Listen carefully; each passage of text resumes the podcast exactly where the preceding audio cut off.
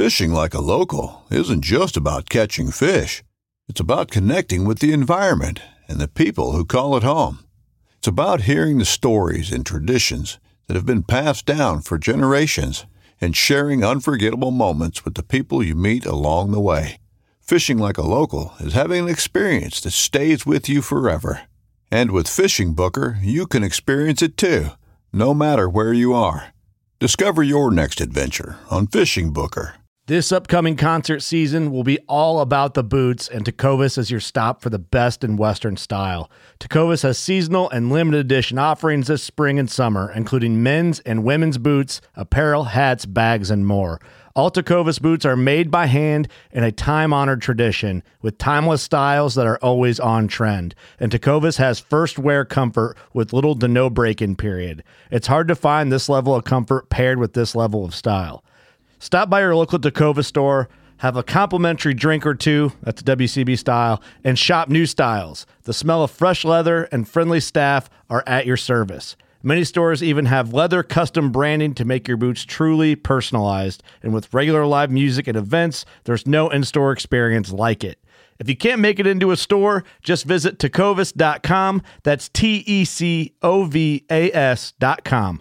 They offer free shipping on all boots, as well as free returns and exchanges, and ship right to your door. Go to tecovas.com and find your new favorite pair of boots today.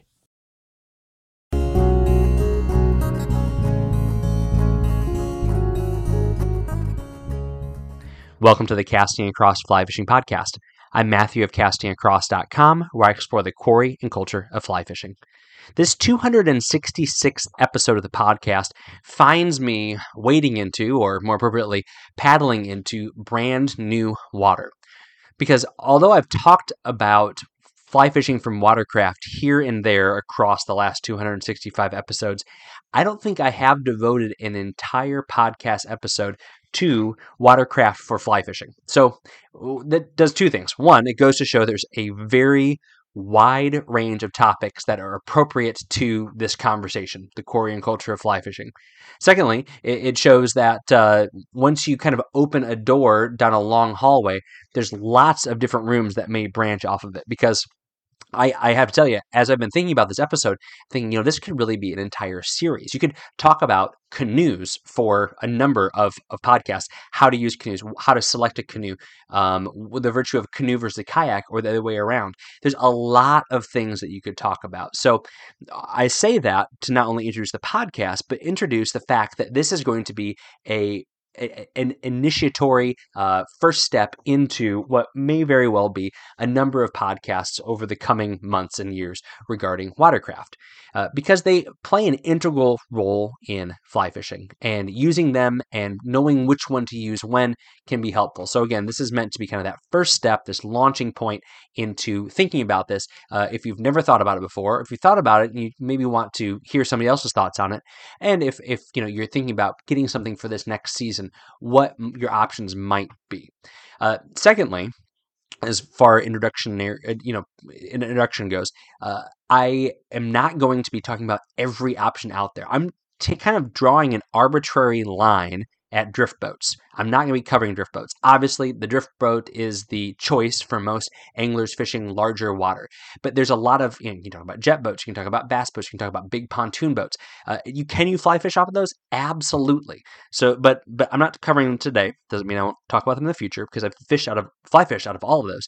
Um, but for today's purposes, I'm talking kind of more of the the layman's watercraft. Not to say that a you know weekend warrior can't own a drift boat. They certainly can, but I'm talking about things that are smaller, probably a little bit more affordable, and a little bit easier to use. Uh, so that's where I'm drawing my arbitrary line when it comes to watercraft in today's episode. So we'll start with the smallest, we'll start with the least expensive, we'll start with um, maybe even the easiest to use, and that is an inner tube.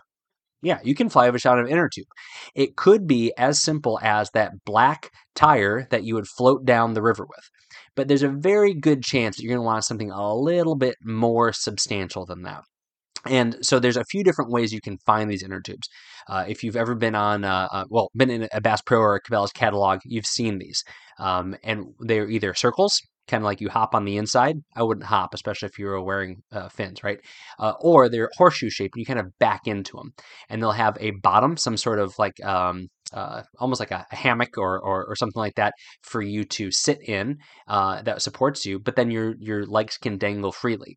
The uh, horseshoe shaped ones usually have some sort of shelf or net or something in front of you, both to serve as a workstation uh, and a stripping basket, as well as they usually have a ruler on them so you can measure your fish. They're really looking out for you and your your confidence, right? Um, but why would you use something like this? Well, the primary reason why you would use an inner tube style watercraft is to access places you couldn't access on foot. I mean, they're incredibly convenient. They're very easy to use. You can go to your pond and walk right into the water like you would with waders. But whereas you would have to stop when you got to your chest, you could just keep on going and, and, and when you're using an inner tube. So it's as easy as walking in because the things don't weigh a whole lot. Um, they deflate, they fit in the back of your car, they fit in your trunk, they can fit in the bed of your truck uh, once you pump them up. And I would always recommend finding something motorized or, or a foot pump, bare minimum. Uh, then you can just walk into the water. Now, here in New England is a prime example of why you'd want something like this. And I'll, give you a, a southerly example also uh, here in a minute if I can remember. But here in New England, we have a lot of very deep ponds, whether it be kettle ponds down in Massachusetts, these like perfect circles uh, that get very, very deep, or uh, up in the White Mountains, we have very, very steep drop offs. But we also have uh, giant pine trees that are and dense underbrush that go right up to the banks of these ponds. So, consequently, if you want to fish these drop offs where trout and other fish are going to be cruising, you're not going to really have a great way to access them because you can't cast from the shore because you have nothing behind you. And even if you take one step into the water, there's a very good chance it's going to be a precipitous drop off. So, having a watercraft like this on a small pond, something that even a small kayak might be overkill. This allows you to get out, get into the middle, and cast into the banks. Or you can basically walk along the banks, and if you need to, then you are just floating out there and, and making your casts. Uh, they are very unobtrusive. You know, it's remarkable how much fish will tolerate when you are floating past them as opposed to when you are walking past them. I don't understand it completely. Um, I'm not sure how a uh, a guy in a float tube is much less of a threat than a guy waiting, but apparently that's what it is to fish. So using an inner tube, whether it be the circle or the horseshoe, allows you to get around these small waters and small still waters very easily. And they will allow you some some benefits to casting also in, in the sense that you're a little higher up. Instead of wading super deep, you're kind of up to your waist in the water. Uh, they'll have a backrest which can give you some support. Uh, they'll have places for you to set in your arms so when you're stripping a lot, um, or if you're fishing nymphs or streamers, like I said, stripping, uh, you have a place to rest your elbows. Gives you a little bit of uh, comfort and relaxation. Some storage options, uh, you know, places for your fly box places for your tools, all that sort of stuff. Um, now, these are, in my opinion, limited to Stillwater. Uh, I'll talk about the next step up and how that the, the next step is kind of where, where you want to go if you want to go from Stillwater to a current. But although they are easy to maneuver and navigate with the couple of kicks from finned feet uh, in a Stillwater situation, Getting into a current is not ideal for an inner tube. You're not going to have the kind of control, and the, the harder you kick, the more you spin. So, uh, although you, you certainly could go out in a slower river with these things or out into the ocean with them, I, I wouldn't recommend it. There's definitely better choices. Um, Another option I mentioned, uh, a, a, more southerly option, is, is, I used one of these down south, uh, and where there was things were really, really muddy. It was almost swampy, and we have that up here in the north too. Um, but this allows you to kind of get out in the current, get out into deeper water, and move around that way without having to uh, walk through mud and potentially get really stuck. So it's a great option, a very inexpensive option The next step up would be a small pontoon. So I'm not talking about the pontoon boats like you see out on the big reservoirs and lakes, you know, that have a a, um, a big metal floor, two giant metal pontoons, you know, and, and kind of a party barge situation. I'm talking about a small pontoon boat and these uh, these basically look like two pontoons with a uh, with a frame and a small seat. So, once again, very small, very convenient, very lightweight, relatively inexpensive, the kind of thing that I had one and I could fit it in the trunk of my Saturn SC1 coupe. Um, so this was a, a, long time ago. This was when I was in college, and my pontoon would, with a full size seat, rod holders, uh, some some tackle storage, and two pontoons that were inflatable, would fit in the, the trunk of my little uh, two door uh, coupe. Um, these are great because one, you have oars, so you're able to maneuver very quickly and uh, you're able to maneuver with a lot more precision. But it also gives you the opportunity of doing everything you're doing in those pontoons while at the same time being able to navigate current a little better. Um, I will say with these, one of the drawbacks is they often ride really high. So I actually returned mine after using it for a season because I didn't like how when I cast, I spun around. It wasn't only until after I returned it that I realized that had I had just taken some of the air out of those pontoons, I probably would have sat lower in the water and I would have gotten a lot more out of uh, fishing in, with this pontoon boat. But these are also inexpensive. There's options for these that you can ride lower in the water so that you can use your feet to kick in fins uh, if you want. And you also have the option of using oars. Some of them also have some rudder drive systems, but they give you an option for moving around water where one, you're you're very you have a lot of maneuverability, but you're also higher up off of the water. So if uh, you like the ability to see a little bit better, you're not going to have that in a kayak. You're not going to have that canoe. Fishing out of a pontoon like this really gets you maybe uh, 16, 18 inches off of the water in a way that being kind of below the surface of the water in a pond in a in a inner tube wouldn't give you, and being almost level with the surface of the water in a kayak or only a few inches above the surface of the water in a canoe wouldn't give you. So that's one of the benefits of these. They're also easy to get in and out of. You're basically sitting down onto a seat. So if you use it to navigate from one part of the river to the next and you're hopping out of it, then you're really only having to kind of back into it and sit down. So that's an excellent option. So uh, again, I'm talking about these small pontoons. These are, are, are maybe four, five, six feet long at, at, maximum with a little frame on top of it. Different than the larger rafts, which I'll I'll talk about at the end because I'm kind of doing this price wise. I'm not throwing prices out there because the, there's such a wide range with all these products. But uh, inner tube is easiest, smallest, least expensive, uh, and then these small pontoon boats, uh, the small kind of pontoon style inner tubes um, are the next. And then, of course, we have kayaks. Now, when it comes to kayaks, you have an absolute infinite number of possibilities. All right, that's a little bit of hyperbole, but there are so many options that are out there. I have really come to love and enjoy both sit on top kayaks and sit inside kayaks. They both have their place. Um, I find that a sit on top kayak, so sometimes you know they're generalized as ocean kayaks, so totally flat. They don't have a, a place for you to kind of put your legs down inside of. Um, they have a lot of benefits. One because they can be easier to get in and out of. They may not be as stable, but you are going to be sitting a little higher on them because you are not under the surface of the water. And also, you're able to kneel on them a little bit easier. You can't do that very well with a sit on top, a sit inside contact, kayak, especially if it is a one man uh, kayak. So, there's a couple of things that uh, that I look for when it comes to a kayak you and this is again where we could talk about this for multiple uh, podcasts and i'm certainly not the kayak or the canoe or the pontoon expert but i've again owned fished out of all of these things. Um, you are going to be low to the water so that is something to consider uh, if you're used to having a good vantage point you're going to have to get used to it um, I find that fishing in warm water, it's not as big of a deal. When fishing for trout, it, it is more of a learning curve. Uh, so that's kind of the, the first thing I'd, I'd say with that. But you have to pick length. Now, when you talk about the length of a kayak, well, length and width of a kayak, and this is this is true for canoes also. But the length and width of a kayak offers you all sorts of pros and cons. Of course, the smaller a kayak is, the easier it is to maneuver both getting up on top of your car and getting off of your car, getting down to the water and getting inside. But similarly, it's going to be very easy to move when you're out on the water. So every time you cast, you're going to move a smaller kayak more. With every paddle stroke, you're going to move that thing from side to side more than if it's a longer kayak or a wider kayak. So that's always the, the math that you have to do when you're picking a kayak. Now, in an ideal world, you'd have multiple options. And I'd actually this is my suggestion because this is what I did. I went to a camp, so I have a relationship with a, a, couple camps up here just from from work and knowing people. And I went out and I tried a bunch of different styles of kayaks.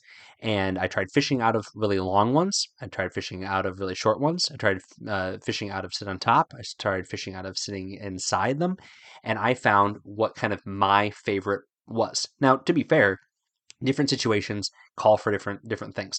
Um, kayaks that are very small and very maneuverable and very lightweight are great until you get some wind, and now all of a sudden you're getting spun around. So there, there's going to be trade offs, and there's never a perfect kayak, but you can get into a very serviceable kayak that's easy to lift, easy to fish out of, easy to get inside of for for short money. And it's going to give you all sorts of options fishing still water and fishing water with a current. Uh, so kayaks are great. They give you just the ability to get from point A to point B in very, very fast time. I would say the fastest, and again, this is because of how much water it takes on, where it sits, its shape. It's going to be the fastest option of all the boats on this list. Even though you only have one paddle um, and you're going side to side, it's going to move very quickly through the water. So if you have to go distances, and then hop out and fish, a kayak might be a really good option can give you all sorts of storage options that you that you have. And again, there's even kind of fishing kayaks, not kind of fishing kayaks, they are fishing kayaks that give you the option of like a pedal drive with a rudder that you can control all with your feet so your hands are free. And again, when I talked about scaling things up, you can scale these up to ridiculous levels. I talked to uh, a gent from um, Old Town Canoes up in Maine, and they have uh, under their umbrella they have um, I think it's uh, Minn Kota engines if I am not uh, mistaken, um, and and they have ways that you can through GPS uh, hook up a little uh, out, uh, trolling motor to your kayak and pick a point. and even in the ocean this will keep you perfectly still i mean again you're talking thousands of dollars here but you're also talking about something that's quiet something that is uh, going to be easy to maneuver easy to pick up light you're not going to get that with a $2000 boat but you can with a you know $2000 $2500 kayak. But again, that's that's a little bit more expensive than the $500 kayak that you go pick up at Walmart or at uh, at Bass Pro Shop. So you have a lot of options here and a lot of variables to go over. Of course, many more than we can talk about on this podcast. But maybe talking about fishing kayaks more in depth in the future. So anyway, uh, inner tubes, uh, small pontoons, uh, kayaks, and the next step up is canoes. So a canoe is going to offer all the stability that a kayak doesn't have. But a canoe is also going to lose all the portability and ease of use that a kayak has. Uh, particularly when you're not in the water. When you're in the water, they're phenomenal. Uh, when you're in the water, they make for all sorts of easy access, storage aplenty, and you get a nice straight line as you move through the water. Uh, one of the things that I do find in canoes that I don't have in a kayak is that you make a lot more noise in a canoe. This could be because of the style of the paddle. This could be from just all the space that you have and that you fill up but uh, you're not going to be as stealthy or as sneaky um, in a canoe. But the canoe that I'm fishing out of you can start to stand up in these things. Um, I have a canoe that I bought to be particularly wide, both so I could fly fish out of, but also so that my kids could be in it, and I wouldn't have to freak out because two of them are leaning over the side of the of the boat. Um, so you're going to start to get that sort of benefit out of a canoe. Uh, canoes are great because they can handle a lot of stuff. So if you have a big bag of gear, you can throw that in there. You can move it around. You can kneel. You can sit on a seat. You can again stand up if you have the right kind of boat. Um, but they are going to be heavier. They are going to be a little more unwieldy to get off the top of your vehicle or, or, or and into the water. But when you're in them, they are incredibly stable and very, very uh, secure. They're not going to give you the same sort of maneuverability that a kayak is, but they're also not going to spin around as much as you cast or as the wind hits them. So this is where you see kind of you're jumping from something that is very easy to use from a kind of a, uh, a getting in the water, moving around the water standpoint to something that is going to be a little bit more work, but it's going to give you a lot of stability. And that's precisely that what happens with a canoe. Uh, other benefits that you can have with canoes, my particular uh, model that I have have, it has oar locks in it. So although I more often than not am fishing uh, and and paddling using and just a traditional paddle, um, I can also lock two paddles in and use them as oars, and effectively have a very very um, you know Harbor Freight version of uh, of a drift boat in in my canoe. And this is great for fishing for fishing in current for moving side to side in river for kind of hanging into a spot or backing up into a bank if i want to fish a spot in a way that using just a traditional paddle and the, the canoe wouldn't allow me to do so canoes, excellent option, very classic. Again, you you have the same dynamics you do with kayaks as far as length and width and the benefits and, and the pros and cons that you have with with with those also. The last thing I really want to touch on, again, there's a couple things we could talk about. We talk about john boats, we could talk about some other kind of recreational watercraft like paddle, stand-up paddle boards, things like that. But the last one I want to touch on today um, that really fits into this kind of uh, direct line from the inner tube up to this kind of boat is the inflatable raft.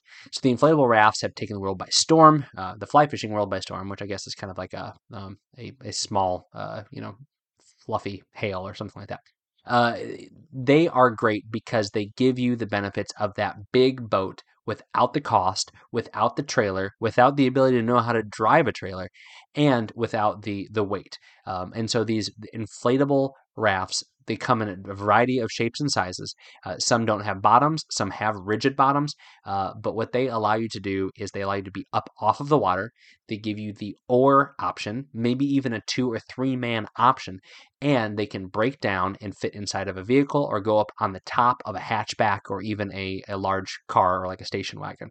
Uh, they're going to cost more money than everything on this list, with the exception of a really you know rigged up and uh, accessoried out kayak or canoe. Uh, but they're going to give you the option of floating big water with some. You know, I'm not going to say that you can necessarily navigate really you know, legitimate whitewater uh, right off the bat, but they're going to allow you to take some kind of water on some bigger trout rivers and bigger uh, bass rivers that you wouldn't be able to take with with a canoe or with a kayak. At least doing it safely. It also gives you the option of being able to again sit in the current, go side to side in the river. It allows one person to to, to really control that boat while somebody else fishes. It gives you the option of carrying that cooler and that tent and all the gear, multiple rods that you need. It is going to come with a price tag, but it's not going to be nearly as much as the big boat, the trailer, and the truck that's able to pull it and the skill set that's required to pull that that vehicle and back it into the water and all that sort of stuff. And they're getting to the day the, the point these days where they are almost bulletproof. You think, oh man, I don't want to spend thousands of dollars on what's effectively a rubber raft. Well, they're that, but they're made with some incredibly high quality components and materials, and you're able to customize them. Most of the brands that that I'm familiar with, talking to the guys that that run these companies, they're really happy to work with you to create something that fits how you fish and where you fish. If you fish you know, wide, slow rivers, you fish narrow, fast rivers, if you fish still water, they'll be able to put something together for you. And again, a lot of the times uh, you break these things down and they fit in the back of a minivan, uh, certainly in the bed of a pickup truck, or you can just have the thing together and on the back of a trailer. A lot of versatility with a price tag, but it's the kind of price tag where if you want to fish but you don't want to invest in a drift boat, it's a great option. I know a lot of East Coast guys really have embraced these because of the diversity of the water that they fish out here, um, but it, it's definitely a great option. Actually, sat on one the other day when I was talking to somebody in their shop. So uh, this is again a cursory introduction if one of these things, one of these these styles of, of watercraft interested you, uh, and you want more information from me, because like I said, uh, owned, fished out of virtually all of these. Uh, would love to, to give you some some input on, on my thoughts more particularly. Uh, if you're looking about specific brand recommendations, happy to share that as well. Matthew at castingacross.com. You can reach out to me that way. Uh, you can leave a comment on the uh, on the website as well. But uh, like I said, I anticipate over the coming months and certainly over the coming years talking about these watercraft more in depth and just kind of the, this fly fishing specifics. I know I scattered those throughout this episode, but uh, it'd be great to, to kind of talk about that more in detail as a service to you, the angler, particularly if you are new in fly fishing and you want to add some watercraft to your arsenal of gear. This week on the website, the first article is called Costa's Sunglasses King. Costa's Sunglasses King. So, if you have been on social media at all, if you pay attention to the fly fishing or outdoor industry at all, you know that Costa came out with their King Tide sunglasses uh, this year with much fanfare, uh, much acclaim, and they are some pretty amazing sunglasses. So, to start off, why are they so mm-hmm. special? They're so special because they use Costa's glass. That is my favorite reason to wear Costa sunglasses is because their glass lenses are lightweight and incredibly clear and quite durable. So I'm a huge fan of Costa from that point. But the King Tide, and they come in two different models. There's an eight and a six. One is more flat front, more is one is more of a wrap. They both have their place. They both feature clip on side shields, which you might think look dorky, but I, I, really don't care how I look when I'm getting all that light cut out uh, from from my peripheral vision. Uh, I'm, I'm, a big fan of that. But they incorporate all of the features that uh, Costa has rolled out in the last few years from their Pro series and some of their other new glasses. Um, so, sweat drain channels, adjustable nose pads. Um, these have hinges that actually extend a little bit uh, make, to, to make the, the arms of the glasses go out from 90 a little bit so you can press them really onto your face really tightly. They have um, uh, all sorts of bells and whistles. One of the cool things I like is the hooding on these glasses, the, the rubber on the top and the bottom, uh, allows these glasses to be non skid. So you can set them on your dashboard uh, and they're not going to slide around, which, again, if you uh, want to take care of your expensive sunglasses, this is the way to do it. So I give some more thoughts on the, the King Tide um, uh, from my last few months of wearing them in this article called Costa Sunglasses King. Wednesday's article, another gift giving idea article. Another gift giving idea article. Doesn't sound right. You know what I'm talking about. Ideas for giving gifts. This one is tongue in cheek. So this is about some fly fishing gifts you could give if you have to go to a white elephant or a Yankee swap. Real quick, uh, the right way to do the, the the Yankee swap or the white elephant gift, in my humble opinion, this is this is for free. You don't have to pay for this at all. You draw numbers. Number one goes, they get to pick a gift from the pile. Number two goes, what they get to do is they either take the gift that number one took or they pick a gift from the pile. When someone goes to the pile, they don't get to touch the present. When they touch it, it is theirs. So say there's 10 people. The 10th person up, they either get to pick that last present in the pile or they get to pick one thing from everybody else. When something gets stolen from somebody, they can now take something from somebody else or to go back to the pile and it continues and such. The same gift may may not uh, go go back and forth in the same in the same round. The, i'm have very strong convictions about how to play this game. So that's the right way to play it. Maybe your family does it the wrong way. That's fine. I'm not out here to police that. I'm just out here to give the best opinions. So eight fly fishing gift swap ideas. Things that you could bring to your trout unlimited banquet you could bring to your uh, fly tying night things like that this week's recommendation on the podcast, following up on my humor article, is a legitimate uh, example of humor, and it is the book uh, Three Men in a Boat by Jerome K. Jerome. This was written in 1889. But uh, if you like British humor, uh, this will absolutely be up your alley. It is uh, incredibly witty.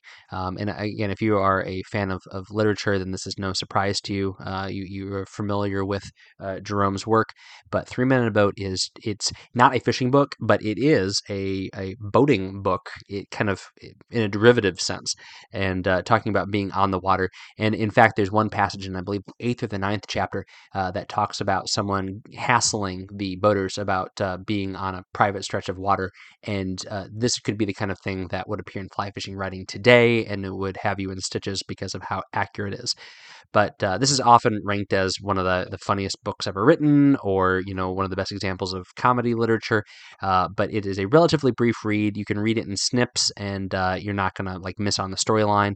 Uh, just very very funny, and I would say an angler an outdoorsman would absolutely appreciate uh, some of the, the, the aspects of Jerome K. Jerome's Three Men in a Boat. So uh, if you want to be reminded of what this book is and who wrote it, you can go check out the show notes for this podcast on its page at castingacross.com. Thanks for listening to the Casting Across Fly Fishing Podcast. Please subscribe in your favorite podcast app and rate the podcast in iTunes. Then head over to castingacross.com for three posts a week on the people, places, and things that go into the pursuit of fish.